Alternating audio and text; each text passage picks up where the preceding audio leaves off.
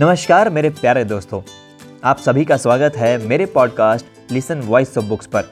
और आज जो कहानी हम आप लोगों के सामने प्रस्तुत करने जा रहे हैं, उसका नाम है जैसी करनी, वैसी भरनी। इस टाइटल को आपने रोज़मर्रा की ज़िंदगी में ज़रूर सुना होगा। चलिए सुनते हैं एक खूबसूरत कहानी इस टाइटल के नाम पर। तो ज़्यादा वक्त बर्बाद ना करते हुए शुरू करते हैं इस कहानी को। एक बार की बात है किसी गाँव में एक किसान था जो कि दूध से दही और मक्खन बनाकर उसे बेचकर घर चलाता था। एक दिन उसकी पत्नी ने उसे मक्खन तैयार करके दिया। वो उसे बेचने के लिए अपने गाँव से शहर की तरफ़ रवाना हुआ।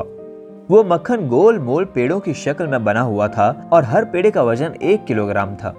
शहर में किसान ने उस मक्खन को रोज की तरह एक दुकानदार को बेच दिया।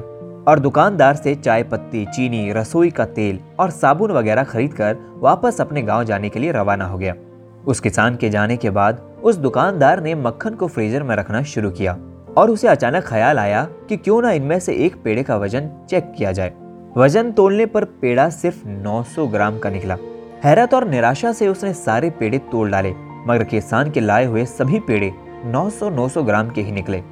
ठीक अगले हफ़्ते फिर किसान हमेशा की तरह मक्खन लेकर जैसे ही दुकानदार की दहलीज पर चढ़ा।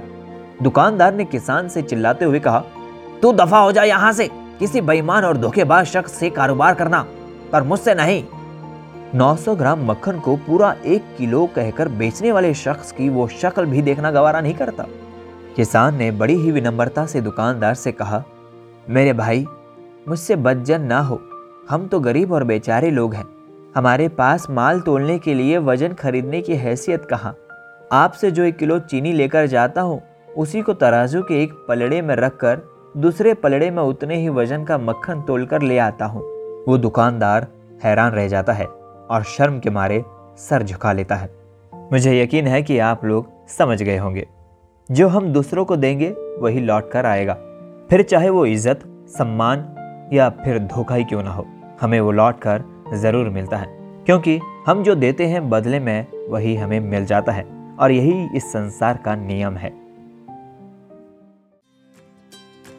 तो चलिए दोस्तों, वक्त हो चला है आपसे इजाज़त लेने का। मैं उम्मीद करता हूँ कि आपको यह कहानी पसंद आई होगी, और साथ ही दोस्तों के साथ शेयर करना ना भूलें।